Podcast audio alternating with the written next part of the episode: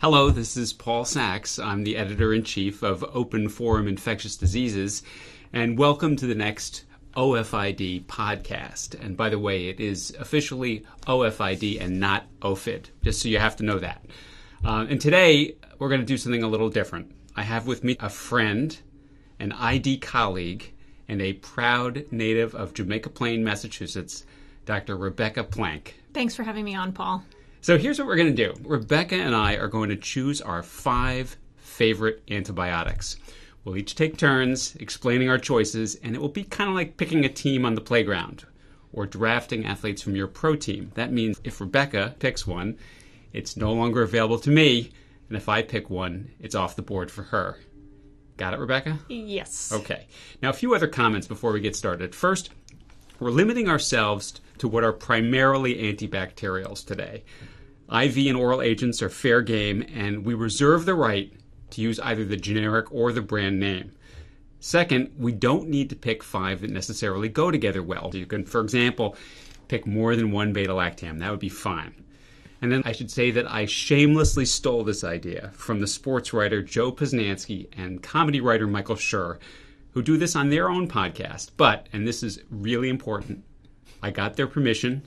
That's one. And second, they said that they are never going to do infectious disease topics. So we should be fine. Are you worried about the legal aspects of what we're about to do? If we use trade names, is there a legal implication? Nope. You could use generic or trade, but I am the generic police, so I may come in and say a few things. All right, Rebeca, since you've taken time out of your busy schedule to do this with me, I'm going to let you pick first. Thanks, Paul. I think that it's not going to surprise you, or I hope not many people listening, that the first draft pick should definitely be doxycycline. Well, I have to admit it was my first choice too, so now it's off the board for me. So, so why doxycycline? I love it. It's fun to think about all the different things that doxycycline can treat, but in a practical matter, it is a great agent for tick borne illness, with which we are plagued here in New England in the summer and actually probably getting close to year round now. Indeed. It's also a great treatment for a lot of sexually transmitted infections. It's a great treatment for skin and soft tissue infections if you suspect MRSA. Doxycycline is a pretty amazing drug. You know, it's interesting because periodically I communicate with a pediatrician. I'm married to one. She doesn't think the same way about doxycycline that we do, but, but for ID doctors, it is definitely one of our favorite antibiotics. It's not perfect. One of the reasons she may not like it is because tetracyclines in general are contraindicated in children, right? Yeah, and young kids, they're afraid of them. Yeah. There's a whole pill esophagitis story. That's no fun. Right. But there are certain things for which you really need doxycycline. And one of the things I like about it, it's like a bucket of Legos, and each Lego brick is 100 milligrams of doxycycline. And depending on how you stack those bricks and how frequently you line them up, you can treat a variety of things. You know, Rebeca, I've never heard that analogy before. Do tell us more. well, if you think about, for example, someone calls and they said, I found a tick on myself on Martha's Vineyard. What should I do? 200 milligrams of doxycycline. Times one. Times one, right. yeah. Now, if they actually had a rash associated with that tick bite, then what would you do? Well, then we treat 100 milligrams twice a day for some duration of time still to be determined. Right. You either stack the blocks or spread them out, and you can build a lot of different things with doxycycline. Now, granted, it's not going to get you out of MRSA endocarditis, and it's not something that you want to treat gram negative sepsis with, but it's extremely useful antibiotic. And regardless of your practice setting, I think it definitely has to be in your arsenal of top five. Okay, so it's a good choice. I, I'm going to say not perfect because of the pill esophagitis, photosensitivity and nausea and queasiness that a lot of people get on it, but still, good choice. So my first choice is ceftriaxone. I think that's a great choice. Thank you. I'm glad that you approve. Once a day, parenteral, beta lactam antibiotics don't grow on trees, you know, and this is one of only two that we have. The other one is ertapenem. Ceftriaxone is so useful in the hospitals, clinics, in the emergency room. We use it for pneumonia and endocarditis and meningitis and gonorrhea. There's no alteration for renal dysfunction. It's got good strep coverage, good gram negative coverage. It's really the whole package. Let's not forget the few drawbacks of ceftriaxone. It doesn't get Staph aureus very well. No. Okay. All right. What's your second choice, Rebeca? Well, my second choice is just like ceftriaxone. It's levofloxacin. It's not like ceftriaxone at all. That's a terrible analogy. It is. No, if you if you were taking the modern version of the analogies on the SATs and you said ceftriaxone is to levofloxacin as something is to something, I don't think anyone would get it right because they're not analogous at all. Well, here's how they're analogous. Okay. They're both once a day. They're great gram-negative agents. Okay. Have great streptococcal coverage. Yeah. And, and levofloxacin has two additional advantages. Okay. One is the oral bioavailability is fantastic, and you can't really say the same thing for third generation Hmm. No, certainly not. And then the other thing is that you get the atypicals. So they're both recommended for community acquired pneumonia, but levofloxacin can get the atypicals Yeah, on yeah. its own. Okay, I see some of the qualities that are similar. But I guess just because it's once a day, just because it has similar coverage, doesn't make them really very alike at all. I mean, structurally, they're totally different. Speaking of structurally, I don't know a lot about medicinal chemistry, but I do know this fact, which is really kind of cool. You know, that ofloxacin preceded mm-hmm. levofloxacin. Mm-hmm. And then someone somewhere brilliantly figured out that it was only the L enantiomer of ofloxacin that had antibacterial activity. So they took out the other side of the molecule, and levofloxacin is just the L enantiomer, and that's why it got its name. Levo for left, or and it's S, and that's about all the biochemistry I remember. That is very useful. Yes, you can go yeah, home tonight and make exact- some up in your lab. Yeah. I'm glad that you mentioned these other quinolones because if you're going to have an arsenal, I want to just say why I chose levofloxacin rather than Cipro or Moxie. Sure. So ciprofloxacin is great gram negative coverage, but not such great gram positive coverage. And moxifloxacin has great gram positive coverage and some anaerobic coverage that levo doesn't have, but importantly, no pseudomonal coverage. Levofloxacin is sort of the nice middle ground of the quinolone antibiotics. Now, I can't let our discussion of the quinolones end without bringing up the big black box in the room, if you know what I'm talking about. The more quinolones we use, the more quinolone toxicity we see. We already knew about all of the rare tendon ruptures, but there turns out that there's this strange, poorly defined neuromuscular chronic syndrome that, that is bad enough, at least, that the FDA thought that they should now warn people about it. And I think there is some validity to this. So for years, we used quinolones and, and didn't really recognize this. Now I think it should be part of our consideration before we prescribe it. I agree. There are also historically all these quinolones that were FDA approved and then so toxic they had to be withdrawn from the market. So there's kind of a checkered history. So levofloxacin might be out there and still a very good antibiotic, but it's got some bad relatives.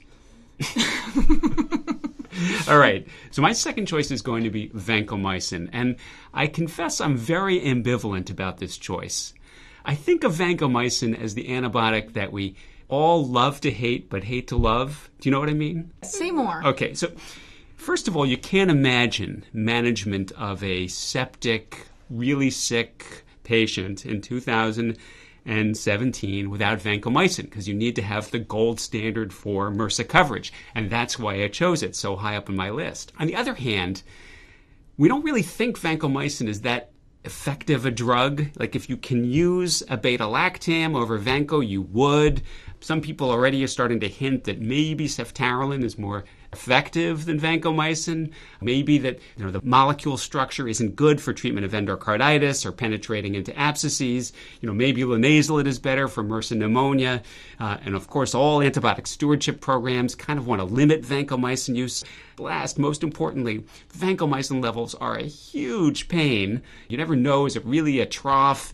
Uh, what is the target concentration you want? We've pushed the levels higher and higher every year. It's just incredibly annoying. So I'm going to take vancomycin as my number two pick, but I do so with ambivalence. Well, Paul, recently, what about the long acting MRSA treatments like dalbavancin? Yeah, those are amazing drugs. And, and they are profoundly influenced by the pharmacoeconomics of healthcare. You know, a single dose of dalbavancin or oritavancin, and you can basically treat a soft tissue infection for a couple of weeks. The problem is, though, is that if you give it in the hospital, the cost of that medication all falls under the DRG. So there's a lot of interest in sort of novel ways of delivering care. I kind of wish we could forget about all that cost stuff, but it, it does turn out to be critical. Yeah. I noticed that the MRSA treatment guidelines haven't been updated since 2011. Yes. So, long overdue. Yeah. All right, so that's my second choice. Okay. Go ahead. On to choice number three. yes, my third choice is amoxicillin clavulanate. Really? Really? An oral choice. Just oral, at least in this country. At least in this country, yes. Interesting. Yes. Explain. Well, There are a few reasons why I think it's important to have this drug in your arsenal. the first one is that it's got anaerobic coverage, which I really didn't have great anaerobic coverage with my previous two choices. The other thing is that um, it has a pretty broad range, including Enterococcus, which I was also missing with my previous choices. So I mm-hmm. wanted to add those two components. Amoxiclav is probably the best of the oral beta lactams. I mean, it's got the great, as you mentioned, that anaerobe coverage and the gram negative coverage, and it's got good Staph aureus coverage. So I will just say parenthetically again that if the pediatricians were playing this game, they would choose amoxicillin, amoxicillin, amoxicillin as their number one, two, and three. But probably the next choice would be amoxiclav. So I'm going to move on now to my third choice, which is an IV and an oral, and it's metronidazole. Metronidazole sort of continues the theme that you just started about anaerobic coverage, and it really gives it some oomph because, you know, aside from a few isolated case reports from South Asia, uh, you basically don't see much in the way of anaerobes getting resistant to metronidazole, which is really amazing because we've been using it for this purpose for decades. It penetrates well into abscesses. It's pretty safe. You know, occasionally people can get kind of loopy on it, but most of the time they tolerate it well. It does give people that funny taste in their mouth, but allows us to use that, that great word that describes taste disturbance. Dysgeusia. I love saying dysgeusia. And the other thing I love about metronidazole, of course, is that one of my colleagues, she's married to a gastroenterologist, and they had a pet bird for a while. And what do you think this ID doctor and gastroenterologist called their pet bird? They called this pet bird Flagyl, and there's almost nothing better than that. A pet bird named Flagyl, don't you think? Well, it does present a certain Venn diagram of infectious disease and gastroenterology. Yeah, you know, I was telling that to someone the other day who's not quite as medically sophisticated as you and I are, mm. and and she had no idea why that was funny. I think it's funny. In fact, when I get a bird, I'm naming it Flagyl, and I'm not even married to a gastroenterologist. I think you should name your bird Augmentin, actually. That's a terrible name for a pet.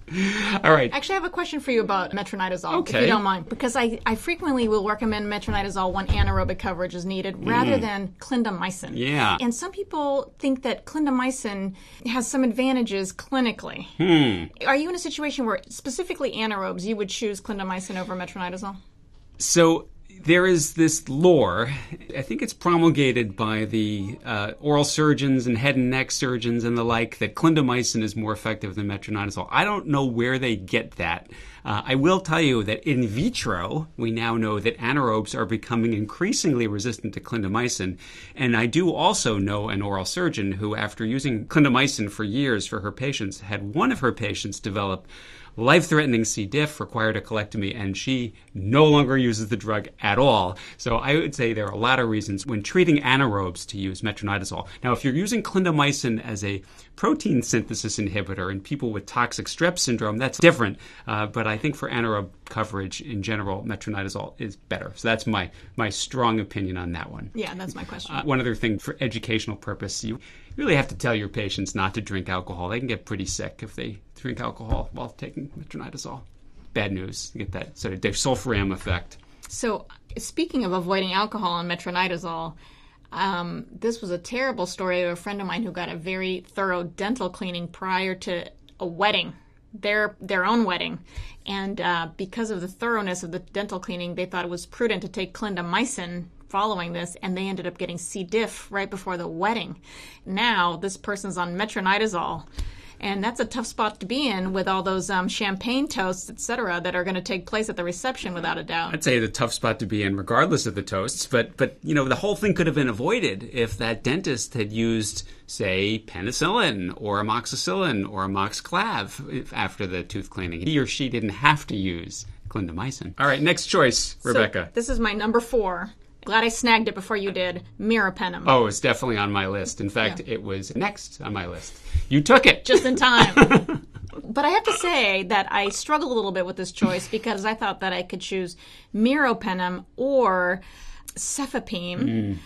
Or piperacillin tazobactam. Yeah, those all three kind of fall into that category of, you know, the big guns antibiotics, that broad spectrum, incredibly sick patients, nosocomial organisms. Yeah, yeah, Yeah. In fact, all three of those are, are very valid choices in that category. The other th- reason why I struggle a little bit among those three is because a lot of times people are sick in the ICU or something and you want to get pseudomonal coverage. But Mm. let's say these people have also had isolated MSSA. Or Enterobacter. Yeah, and so which one is the best choice with regard to treating both gram positives and gram negatives if you want to cover, you know, everything and be elegant? I guess I would choose if a patient is critically ill and has not had prolonged hospitalization and prolonged exposure to other antibiotics, I would go with cefepime or piperacillin tazobactam, if only from the antibiotic stewardship perspective that you want to kind of save the carbapenems because after carbapenems, there's really not much else behind that. So, but someone who has been hospitalized a long time, someone who's been, say, at a long term care facility, receiving intermittent courses of oral antibiotics and then back and forth to the hospital, I think that's the setting where meropenem is, is really the drug to use. So. Did you think about using ceftolozane, tazobactam, or ceftazidime, avibactam in this draft? Or that would be the sort of next level. No. Yeah, I didn't either. Okay. so those, those are antibiotics still very, very narrow use. Yeah. All right. So my next choice is it might be a little controversial. Trimethoprim sulfamethoxazole. What do you think? I love it. Okay, so Yeah. let's just start with the name. It's a real mouthful. And I know that when I am rounding on the medical service and we're using that drug, the medical residents would rather I not say trimethoprim sulfamethoxazole every time. They're in a hurry, you know, they have a lot of work to do, and they would rather I just use Bactrim. Which is sort of interesting because there are some antibiotics where the generic name is kind of gone. And if you ask a typical smart medical resident what exactly is in Bactrim, they may have no idea. They might know that there's a T and an S, but to tell you exactly what's in it and exactly the dose, they're not going to know that a double strength has 160 milligrams of trimethoprim and 800 of sulfamethoxazole, but we know it. You know, it's kind of one of the things that makes ID special, is that we know that stuff. All right, what do you think about Bactrim versus Septra versus Cotrim? Well, I went to medical school on the West Coast, and we Ah. definitely called it Septra. Where did where'd go It's, to? it's a uh, exclusive medical school on the on the West Coast in California. I see. Yeah, it's, it's one of our main competitors. I see in, in the Bay Area, maybe. The Bay Area. Mm-hmm. Yeah, I've heard of that medical Yeah, school. yeah. it's got an excellent reputation. it certainly does. I'm sure you Yeah, got a good education. extremely. Okay, so the reason I chose trimethoprim sulfa is that it's an incredibly useful antibacterial. It covers gram negatives in the genitourinary tract. It covers uh, skin and soft tissue infections, especially in the MRSA era. It has some really wacky antibacterial coverage. Like, for example, you just mentioned meropenem. All of those weird gram negatives that are resistant to meropenem, like stenotrophomonas and Burkholderia, they are often susceptible to trimethoprim sulfa. Then, as a bonus, is a treatment for two very important AIDS related complications. One of them, pneumocystis pneumonia, which is antifungal, and also toxoplasmosis, which is an antiparasitic. So, boy, I think trimethoprim sulfa has a lot of uses. So, I'm picking it very proudly as number four. and the only problem with it, guess the problem. Uh, adverse reactions. Oh my goodness, yes. Uh, if you ask a bunch of experienced primary care doctors or general internists or hospitalists um, whether they've ever seen someone you know hospitalized or in the emergency room with a, a severe antibiotic allergy, this is probably the one that they would bring up the most. It can be really, really scary. I mean, people with high fevers, terrible total body rashes, hepatitis, Stevens Johnson syndrome. Yeah, that is a problem. I saw a woman who had pneumonitis, hepatitis, and nephritis. Yeah, it can be really bad. It can be really bad. On the plus side, though, because I want to support the choice, it was also on my list a little bit further down Yeah. because your point about gram negative rods that are difficult to treat is a good one because it has a different mechanism. And so you get down to a few classes that are active against some gram negative rods, and you can use Bactrim, which also has excellent bioavailability, which is a big seller with me. Yeah, anything to avoid a PICC line. Anything to avoid a PICC line. That's right. We are anti PICC line in this podcast. okay. Okay, so my last choice is um, ceftaroline. Ceftaroline. Mm-hmm. Interesting. Wow. I never expected that to be number five. Paul, we've known each other a long time, and you've been my clinical mentor for many, many years now. And when you question my choices, it makes me question them too. But anyway, so here's the, I'm going to defend it because I think that ceftaroline it covers MRSA and it also covers many gram-negative rods. And just like the the things I've been saying about, for example, meropenem, piperacillin, tazobactam, and cefepime, if you want broad coverage, but you're looking for MRSA rather than MSSA coverage, I think that this is a good choice. And I'm not going to right now recommend it as something that should be pushed in the emergency room, but I think that once the dust settles and you know what this person has and you know that the organisms are susceptible to ceftaroline, because not all of them will be, then it's a good consolidative therapy. Yeah, I think it's an interesting choice. I don't say it's wrong. I just was surprised you chose it. I would say this is like picking for your team three years from now because you, know we're going to start seeing some more data on ceftaroline outside of FDA approved indications. Right now, it's really just approved for skin and soft tissue infections and pneumonia, but we'll start seeing studies and observations for treatment of bacteremia. In fact, there will be a paper soon in OFID on that topic, and there will be actual clinical trials. And if those clinical trials are successful, then I think that ceftaroline could be a real game changer, to use a cliche commonly used in business world and in sports. It does actually combine two of my choices in some ways vancomycin and ceftriaxone. Ceftaroline, right? It's that simple equation. I think that is a little easier to understand than the analogy between levofloxacin and ceftriaxone. I still stand by that. okay. All right, so my fifth and final choice.